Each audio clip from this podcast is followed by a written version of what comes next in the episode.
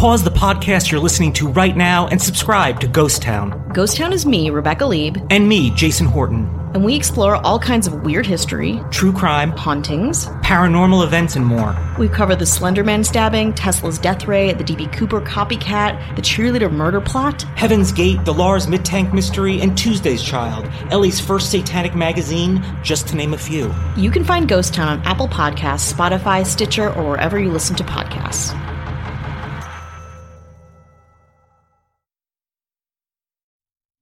In 2009, the mysterious death of Michael Jackson. I'm Jason Horton, and this is Strange Year. As this decade, or however you determine the actual end of a decade, comes to a close, I wanted to look back 10 years to 2009. Barack Obama took office kicking off the year, movies like Avatar and Twilight dominated the box office, and the cryptocurrency Bitcoin was introduced by Satoshi Nakamoto, which is a pseudonym of the creator or creators of Bitcoin, and their true identity is still not known. However, at least to me, the strangest thing to happen in 2009 was the last day and death of the King of Pop. The death of Michael Jackson, June 2009.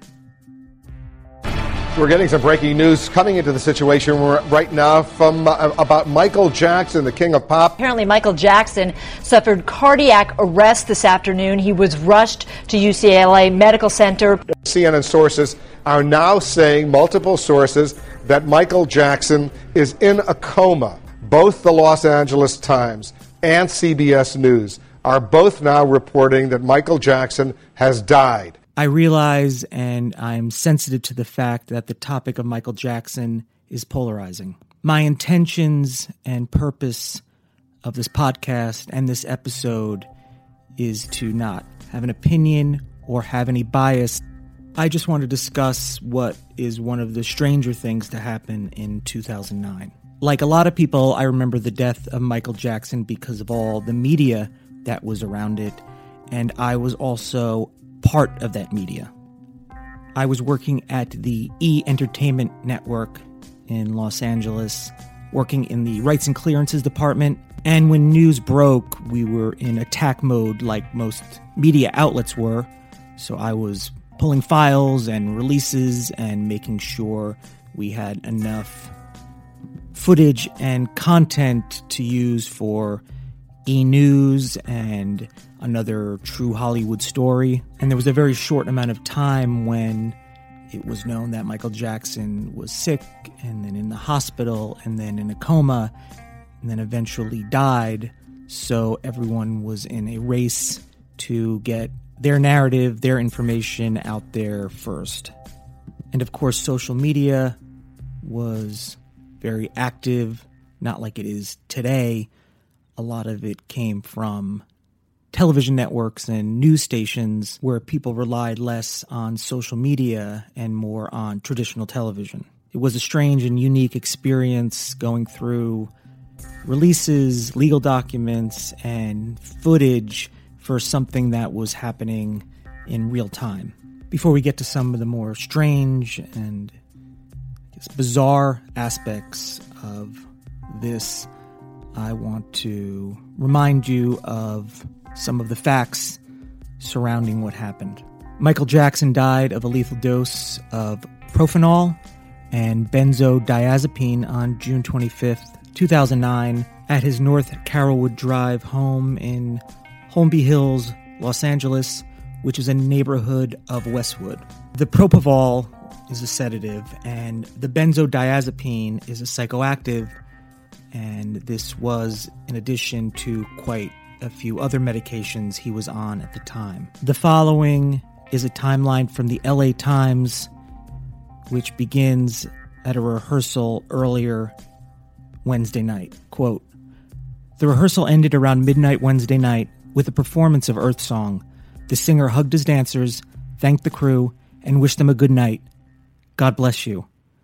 Jackson returned to Carolwood Drive, stopping briefly at its metal gate to greet a small group of fans who had gathered outside his home.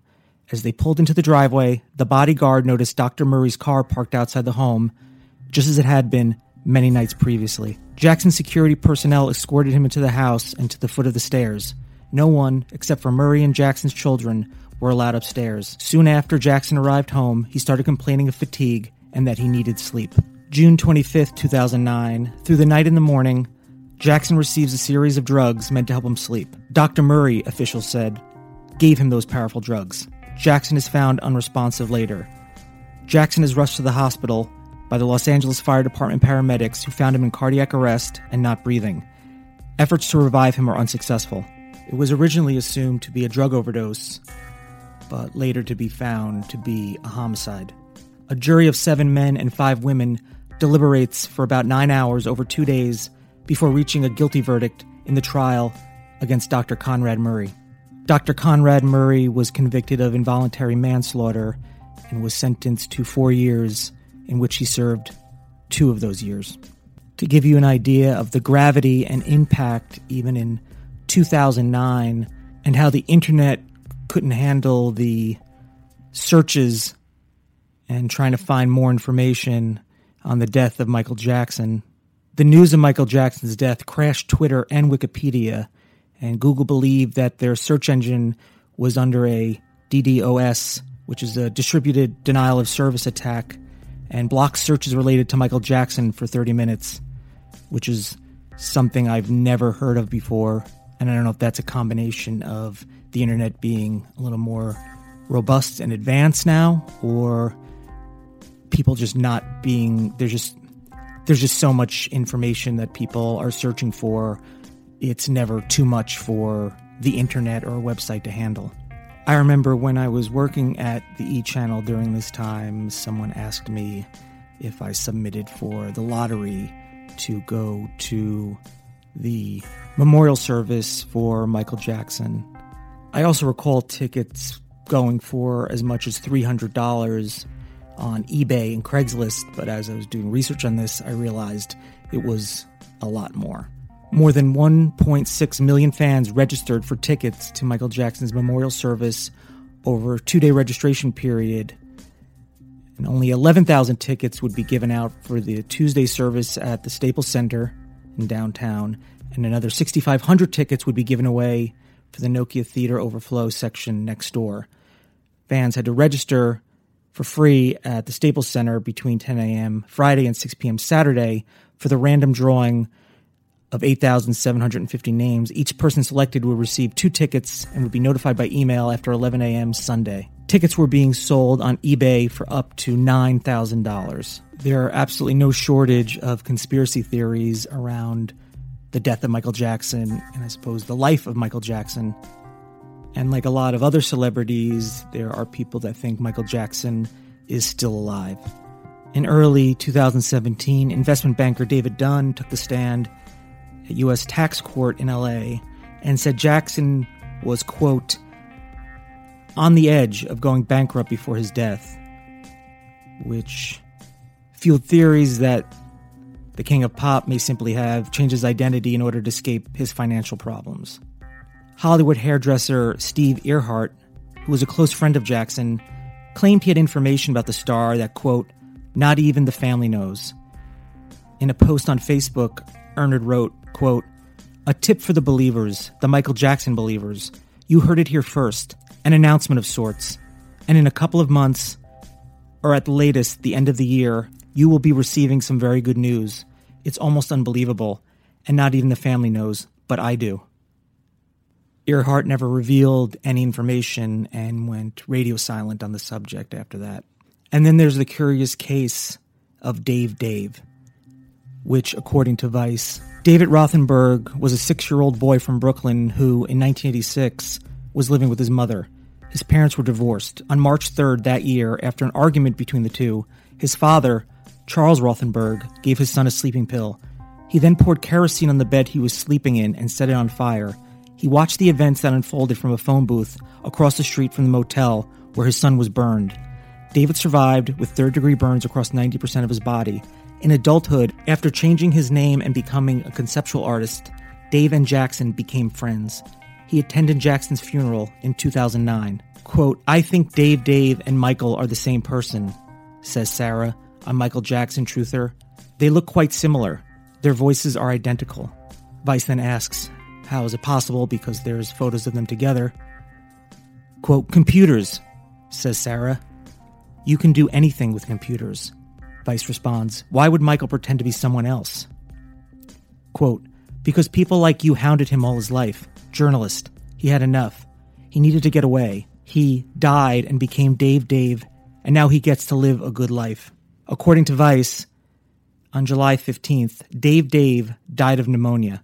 Vice didn't get a chance to learn how Sarah believes his passing ties into Jackson's supposed plan for life after death because she stopped replying to Vice's messages. I want to thank Vice, LA Times, and Reddit. Stitcher Premium has ad free episodes, exclusive content, and it's just a great place to listen to podcasts. If you'd like to get one month free of Stitcher Premium, go to stitcher.com slash premium and enter promo code Strange Year. Please rate and review Strange Year wherever you listen to podcasts. It really helps. And if you'd like to message me, you can do so on Instagram at Strange Year Pod. And I will be back next week for another episode of Strange Year.